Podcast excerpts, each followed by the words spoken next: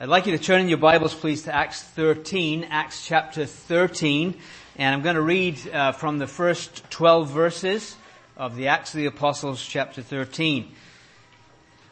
Beginning in verse 1, it says, Now there were in the church that was at Antioch certain prophets and teachers, as Barnabas and Simeon that was called Niger and Lucius of Cyrene and Manaen, which had been brought up with Herod the Tetrarch and Saul as they ministered to the Lord and fasted, the Holy Ghost said, separate me Barnabas and Saul for the work whereunto I have called them. And when they had fasted and prayed and laid their hands on them, they sent them away. So they, being sent forth by the Holy Ghost, departed unto Seleucia, and from thence they sailed to Cyprus.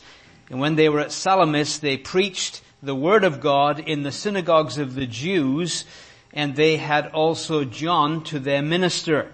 And when they had gone through the isle unto Paphos, they found a certain sorcerer, a false prophet, a Jew, whose name was Bar Jesus, which was with the deputy of the country, Sergius Paulus, a prudent man, who called for Barnabas and Saul and desired to hear the word of God.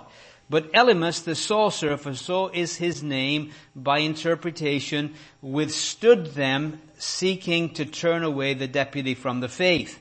Then Saul, who also is called Paul, filled with the Holy Ghost, set his eyes on him and said, O full of all subtlety and all mischief, thou child of the devil, thou enemy of all righteousness, wilt thou not cease to pervert the right ways of the Lord? And now behold, the hand of the Lord is upon thee, and thou shalt be blind, not seeing the sun for a season. And immediately there fell on him a mist and a darkness, and he went about seeking some to lead him by the hand. Then the deputy, when he saw what was done, believed, being astonished at the doctrine of the Lord. And again, God will bless that reading of his precious word uh, to us this afternoon. We mentioned yesterday that there's this thing called missiology, which is the, the doctrine of missions. And uh, if you go to a seminary and you have an interest in missions, one of the courses you'll do will be a missiology course.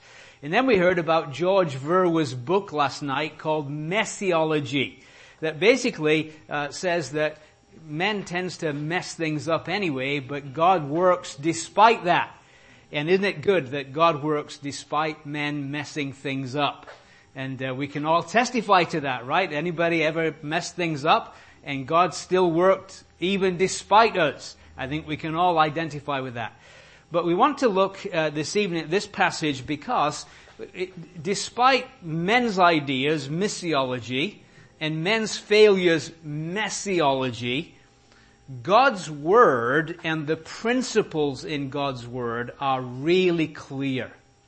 Okay? Men mess it up, but it didn't mean that God isn't clear. And we want to look at some great principles about missionary work from this amazing chapter. And uh, of course, we in the book of Acts, and we recognize that the whole key to Acts is Acts one eight that there were to be witnesses in Jerusalem, Judea, Samaria, to the uttermost parts of the earth. And up to now in the book, uh, first seven chapters were really in Jerusalem, and in a sense, nobody really wanted to leave Jerusalem. All the apostles were there, and who wouldn't want to hang around with those guys, right? At least learn from them what, what they'd heard from the Lord, right? You'd want to kind of hang around there. And then it was where the Lord had died, and so a place of special significance, even to this day, like going to Jerusalem was an amazing experience for me, right? Even now, uh, uh, when I was there, I felt like I belonged. I felt at home there. I thought I could stay here. I liked it, right? There's something, why would anybody want to leave there? And yet they're supposed to go to Samaria. Who would want to go to Samaria? They're those Samaritans that we've got this kind of problem with anyway. We don't like those guys. So God brings persecution in chapter 8 to move them because they weren't moving themselves, right? So there's this this, uh, everybody's kicked out of the city except the apostles and they go everywhere preaching the word. 8 through 12, uh, we're in Samaria, but we're getting ready for the uttermost parts of the earth. Because in 8 through 12, some significant events are going to happen. Chapter 9, Saul of Tarsus is going to get saved. He's going to be the great apostle to the Gentiles. So he's paving the way. And then in chapter 10, Peter goes to Cornelius' household. Major breakthrough. A Jew sitting down and eating with a Gentile, right? These are dogs. We don't do business with them. He had to have a vision. He had to have all kinds of special uh, references from God to kind of get him out of his comfort zone to go reach these these dogs. And so there's a lot of preparation, but then you come to chapter 13. And chapter 13, I think, is a really key chapter because it's really the first deliberate, organized, from a church mission focus. And what happens is that um, the church at Antioch are together. Now I want to kind of look at this church. It's one of, it's one of my favorite churches. I love this church because I, I think every time I look at this church, I think this is what every assembly ought to be like. Right? When I look at Antioch, there's so much I see here that I really appreciate. First of all, you notice, and we're going to look at some principles that actually go against missiology. Now I'm not here to knock missiology, but I want to be accurate to the Word of God. So the first thing you notice is that in this church in Antioch, there are five gifted men who minister the Word of God. There were in the church that was at Antioch certain prophets and teachers. Now, in our assemblies, we reject a one-man ministry, but one of the greatest mistakes we ever made was allow the pendulum to swing so far to the other extreme that we basically have an any-man ministry. Now, listen, uh, every believer is a priest, but not every believer is gifted to edify the church. We know that. We've sat through messages, 45 minutes that seemed like a life sentence, right? Been there, done that, right? Got the, t- you know that, right? And the reason is because we're unbiblical. We that pride ourselves in being so scriptural are unbiblical when we embrace an any man ministry. This had a plural gifted ministry. Five prophets and teachers. That is a scriptural New Testament assembly. Five gifted brothers sharing the minute. You knew whatever day you went to the assembly, you were going to be edified. Because every brother that took the platform was gifted, right? Wouldn't you want that? Wouldn't that be good? I think we'd all appreciate that, wouldn't we? That's scriptural. And the interesting thing is that even though they're in Antioch, not one of the preachers is from there. See, one of the things in missions is this idea of the indigenous work, right? You've got to have indigenous missions. Well, all these guys are foreigners. Right? Just notice with me, every one of them. Uh, Barnabas, we, we know he's from Cyprus.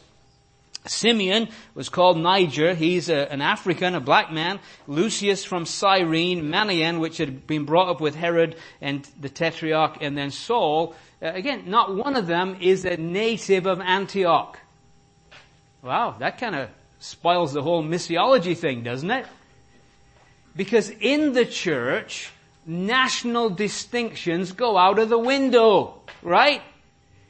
There's no Jew or Gentile or anything. We're all one in Christ. Isn't that what, what the church is? Every tribe, tongue, people, and nation. And the more our world becomes multicultural, in a sense, the more scriptural our churches become.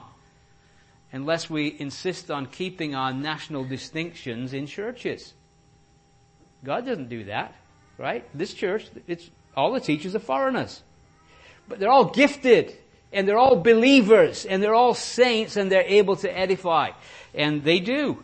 But it's also a church that's given, it tells in verse 2, as they ministered to the Lord and fasted. Oh wow. We know a lot about feasting, right? But we don't know a lot about fasting. Or if we do, it's intermittent fasting because we want to lose a few pounds right? It's because we're concerned about our physical condition instead of fasting because we're concerned about the spiritual condition of the church of the Lord Jesus. They ministered to the Lord. Now this, uh, so, you know, prayer and fasting go together, and they're praying, but the praying uh, has, uh, the word that's used here has a kind of a worship aspect to it. So they're, they're there together worshiping God in prayer and they're fasting. And I want to just put a suggestion in your mind. What is it all about? Why are they doing this? I wonder, just wonder, I may be wrong, but I wonder if they're praying about the Great Commission. We've been redeemed so graciously by our Savior. Others need to hear this. How do we fulfill this commission? and they're praying, they're fasting, they're seeking the face of God. How do, how do we reach our world with the gospel? Wouldn't it be nice if we had some prayer meetings like that? By the way, April 27th to May the 1st, right here in this building, North American Week of Prayer.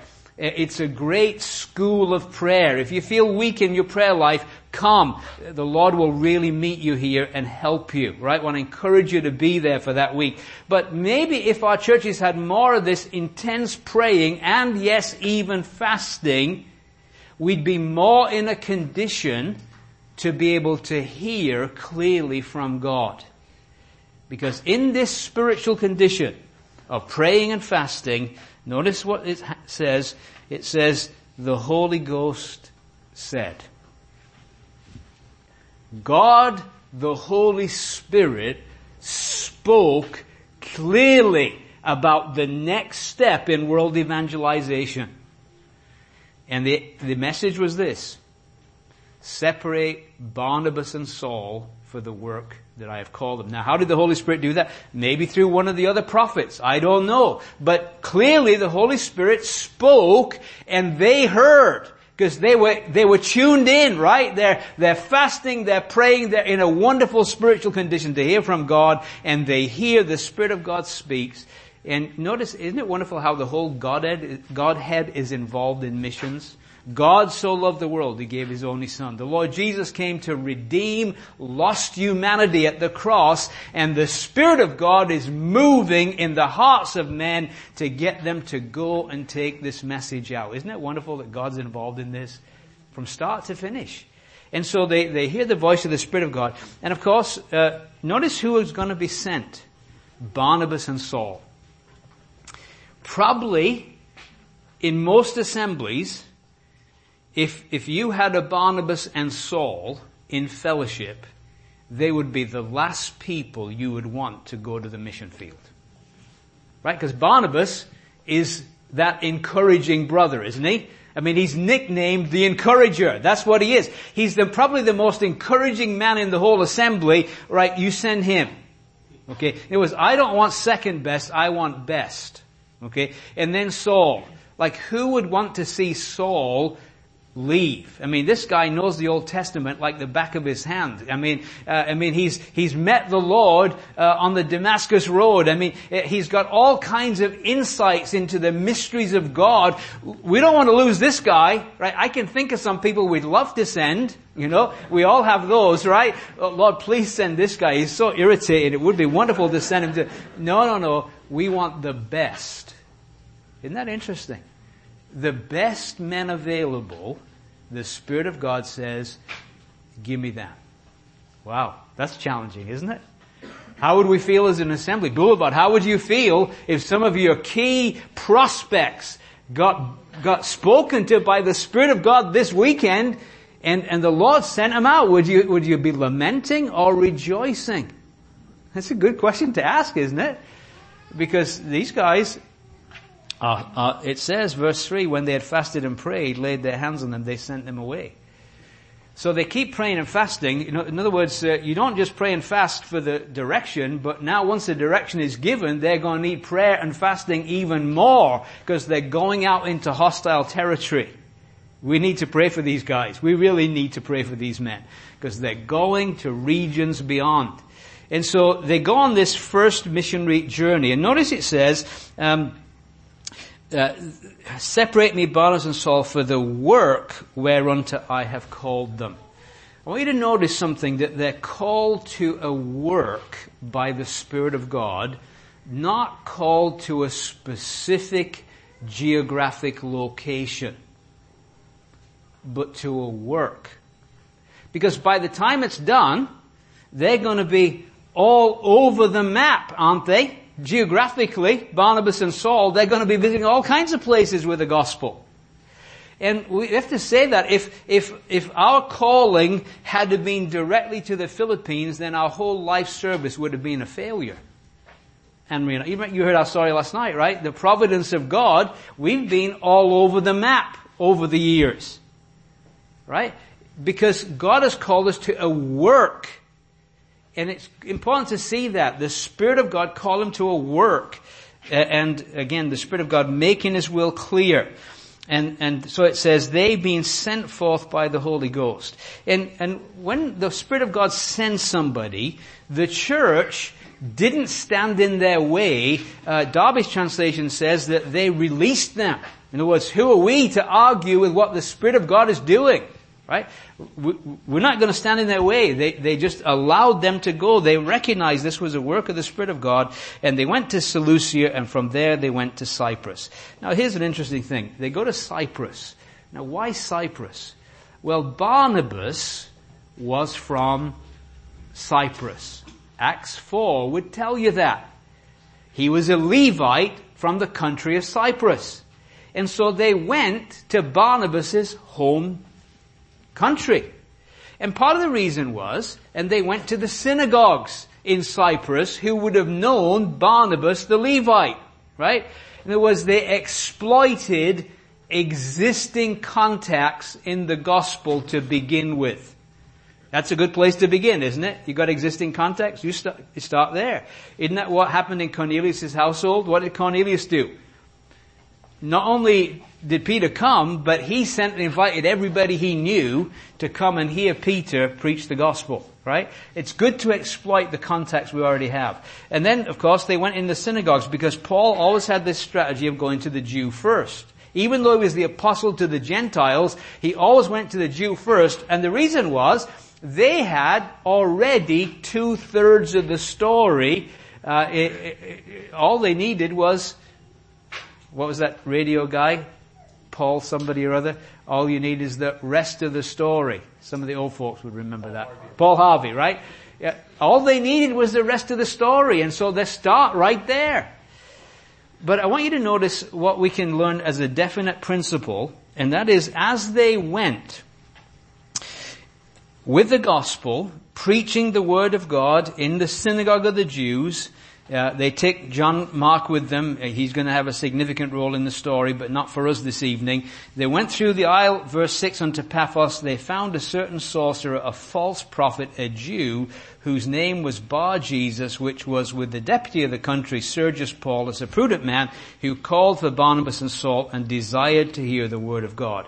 Now, some, again, some really important principles here. Principle number one is, there's a guy called Sergius Paulus, who desi- who's a prudent man, some translations say he's an intelligent man, and he desired to hear the word of God. Now, one of the great lies of the enemy is nobody's interested. Right? But here, scripture clearly tells us, in the book of Acts, you've got Cornelius, who's a God-fearing man who's seeking truth. And here you've got this individual who wants to hear the Word of God. And if you go involved in evangelism, yeah, you'll get rejection and you'll get some people don't want to hear, but you'll constantly meet people who will say to you, I have never heard this before. Thank you for telling me. I know that sounds shocking, but you meet those people. I, never forget doing door-to-door work with a guy who was in his 70s, and uh, he he had uh, never done it before, and he wanted somebody to go with him. So I went with him, and the first house we knock on, uh, there's a lady, and she says, the door's open, come on in. I can't get up because she just had knee surgery, and her knee is in a cast. So we walk in, she sat on the couch, we start talking to her, and... Um, tell her why we're there, and, and, immediately she says to us, she says, you know, it's amazing. I was saved as a little girl, and I've gotten away from the Lord, and I was just sat here thinking about the story of the, the 99 sheep and the one that went astray and saying, Lord, where are the shepherds like you that will come and find us? We just knocked on the door, right? My friend is just like, he's, he's kind of, first time he's ever done door to door work in his life, first door. He's like blown away. Every door we went to was, it just seemed that day, were divine appointments. People thanking us profusely. I have never ever heard that message before. So what I'm saying is this, that, that the one person who wants you to be convinced that nobody's interested is the liar himself. Okay? He's the one that wants you to think that. Now the other principle here is this. Uh, one, there are people out there that do want to hear the word of God. And secondly, you can guarantee that there'll be opposition. That there'll be people trying to stop them from hearing the word of God. Right? So you can expect opposition. But you can also expect that you'll meet people that are genuinely interested in the gospel.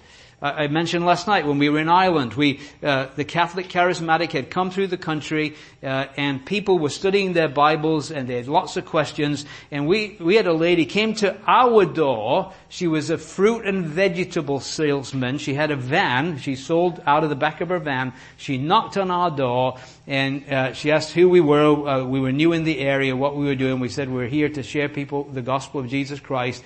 She said, Oh, do you know the Bible? I have so, so many questions. I'd love to spend time with you. She got saved. Her whole family got saved.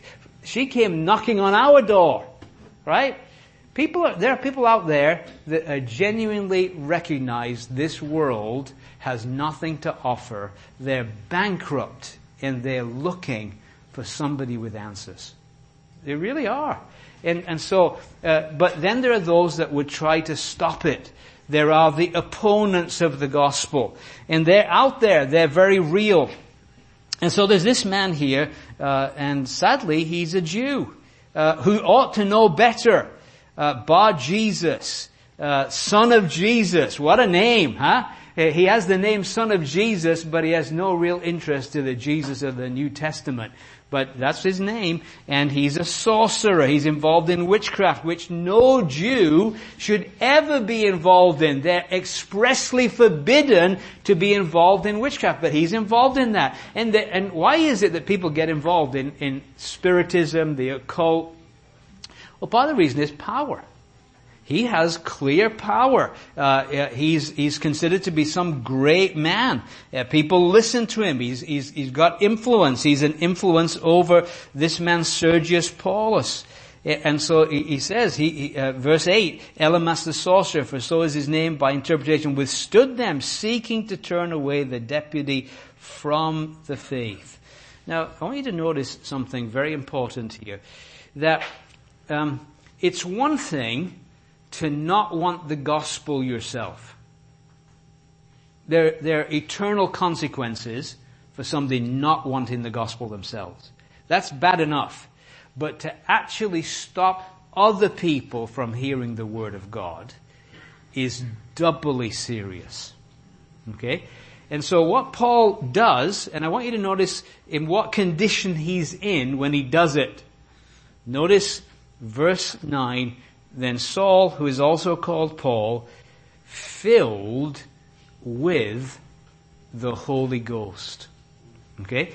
Because sometimes we think that if you're filled with the Spirit, you'll be Mr. Nice Guy. Right? Who would never offend anybody, never say anything that would in the slightest way cause contention. You would just be Mr. Smoothie. Right? Isn't that what our understanding is? Let me ask you, when the Lord Jesus cleansed the temple, was he filled with the Holy Spirit or not? He, he was, right? Just as much as he was in Gethsemane, when he cleansed the temple, he was filled. When he, when he spoke in Matthew 23, woe unto you, scribes, Pharisees, hypocrites, was he filled with the Spirit or not? What about John the Baptizer when he called the Pharisees a, a, a bunch of snakes? Was he filled with the Spirit when he did that? He was filled with the Spirit from his mother's womb, wasn't he? He was, right? So we, in other words, we've got to have a correct understanding. What does this mean? What we do know is this. If you're going to be involved in missions, you better know something about the fullness of the Holy Spirit. Because if you're just doing it in your own strength, you're not going to have any impact and the powers of darkness are going to mock you and laugh at you. Because you have nothing to offer. Right? That's why the, that's why the danger of the day we live in is that we we've so reacted against charismatic error that we've almost become guilty of the opposite error, and that is a mechanical Christianity that depends on the energy of the flesh. And we see so much of it, right? We need people that are under the total, complete control of the Holy Spirit. Because that's the idea of being filled, controlled under His control, every moment, every step under the control of the Spirit of God, totally dependent on Him, conscious of our need of Him, of His help, of His power, of His work this weekend. If the Holy Spirit don't work this weekend, you've just wasted a good Saturday afternoon. I, I'm honest, I'm being honest with you. It has to be a work of the Spirit of God. And He's filled with the Spirit, and what does He do? He says, he set his eyes on him, said, O full of all subtlety, verse 10, and mischief, thou child of the devil, thou enemy of all righteousness, will you not cease to pervert the right ways of the Lord? And now, behold, the hand of the Lord is upon thee, thou shalt be blind, not seeing the sun for a season. Do you think that that would have brought any memories back to Paul? Was there ever a time when he was blind, not seeing the sun for a season? And, and, and his blindness, in a sense, was partly because what was he doing? Not only up to that point was he rejecting the gospel himself, and, and he knew the gospel because he even had relatives that were in Christ before him. Romans, uh, Romans 13, I think, 12 would tell you that. He's got relatives, 13, that are in Christ before him. And Stephen's testimony. So not only does he not want it himself, what is he doing? He's stopping others. He's going around arresting the preachers, right? Isn't that what Paul did? And so it's an interesting thing that one of the principles in the Word of God, which is so clear, in fact I saw it again this morning, uh, just in my regular readings, that if you reject light, the result is always the same. Darkness. And the greater the light rejected, the greater the darkness. Some people are going to be cast into outer darkness where there is weeping and gnashing of teeth. Now what is that, what is that, outer darkness? It's as far away from the light as you could ever get. Right? And whoever gets cast into, I would suggest to you that there are degrees of punishment in hell, and those degrees of punishment are connected directly to the amount of light a person has rejected prior to his death. That's why Judas is going to his own place. Nobody had more light than Judas Iscariot. Kissed the door of heaven and ended up in hell. Isn't that amazing? And so what we see is this man is, is blinded for a season. Just like the nation of Israel. Blindness in part has happened to Israel, right? Why? Because they, what light they had. The scriptures, right? New to us. I'd never read a Bible until I was 20 years of age. It was a brand new book to me. Right? I'd never even heard of David and Goliath. That's so much for Catholic education. I remember reading it for the first time thinking, wow, what an amazing story this is. Right? But the Jews had all that stuff. All, all the prophecies of Isaiah, all the messianic psalms, all the types of the Old Testament, so much light and they reject, and as a result of rejecting the light, darkness. Right? By the way, it's really important to respond to truth. Isn't it important? I mean, for us, right? The principle always is true. If you, if you reject light, there's a darkness can come in your mind, rejecting light. And so, very solemn. But notice the impact. Verse 12 says, when the deputy uh, saw what was done, he believed And then it says he was astonished at the doctrine of the Lord.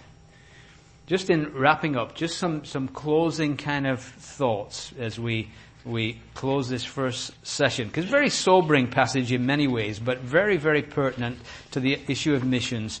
Um, if we're really concerned about the, the Great Commission, then we need to be in a right spiritual condition to hear from God. And prayer and fasting, I believe, gets a person in a clear state where they can actually, if you're looking for direction for your life from God, spend time in prayer and fast, doing without legitimate things, right? There's nothing wrong with food. You're doing without legitimate things because you're burdened about spiritual things right? So, so you don't want to be distracted. Uh, and so, and, and, nowadays, maybe it's not even uh, fasting from physical food we ought to be thinking about. Maybe a media fast would allow us to hear more from God. Because what is it that stops us from hearing from God now more than anything else? It's these bings that go off every 20 seconds, right? Right? Maybe we need to just uh, as it were, shut ourselves away so we can hear from God without distraction and seek His face and say, Lord, what would you have me to do in relation to the Great Commission? You have a, you have a part for me to play? What is that part? Maybe He wants you to be a prayer warrior. And, and, and, really learn to intercede for those on the field. Maybe he wants you to be one who, who supports the Lord's servants. Or maybe he wants you to leave your comfort zone and go somewhere with the gospel of Jesus Christ. But we need to get in a position where we can hear from God be in a right state to hear from God. If you are going to go, go with your eyes open, recognizing you will meet people who want to hear. But you'll also meet people who will try and stop that. It is a spiritual battle. I never forget, years ago a man said to me, and I've never forgotten it, he said, Mike, he said, no true work of God will ever go unopposed. Isn't that a great principle? No true work of God will ever go unopposed. And you see it in the book of Acts. Everywhere Paul went, there was a riot and a revival. Right? Usually the same event right? It's, we can't expect any different, right? There, there, this, there's hostility, there's opposition, it's a war zone. Uh, one of the chapters in that book, Messiology, says, uh, you may not understand this, but it, it simply says this, if, if you, if you don't want to get hurt, don't play rugby. Okay. Now rugby is kind of the men's version of American football right? Because you don't have any padding. That's the difference, right? If you don't want to get, don't play rugby. If you don't want to get hurt, don't go to the mission field. Right? If you don't want to get hurt, don't be involved in assembly life up to your hilt. Because if you are, you're going to get hurt. And often by the people who you least expect to get hurt by. Right? Sheep can do some nasty things sometimes. Right? And, and it comes with a territory. It's, it's battle scars. We're in a war. And then, are we astonished at the doctrine of the Lord? Because that's a great place to begin, isn't it? Or have we lost the wonder of it all? See, maybe the reason we're not sharing the gospel with others is because it's become a bit stale in our own minds and we've lost the sense of wonder. I love John in the first epistle of John talking about our hands have handled of the word of life. And what it strikes me as I read it is this guy is, is an old man now and he's never lost the wonder of it all. That God took on humanity to go to a cross to die for wretches like us. Wow, wonder of wonders. I wonder how he could love me, a sinner condemned unclean. How marvelous! How wondrous! And my song shall ever be. How wondrous, how marvelous is my Savior's love for me.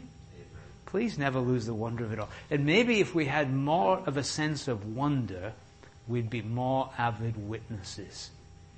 He was astonished at the doctrine of the Lord. So, there's messiology, there's missiology, and there's a great need for people who will listen to the voice of the Spirit, who will go following His leading, full of the Holy Spirit, and preach the Word of God.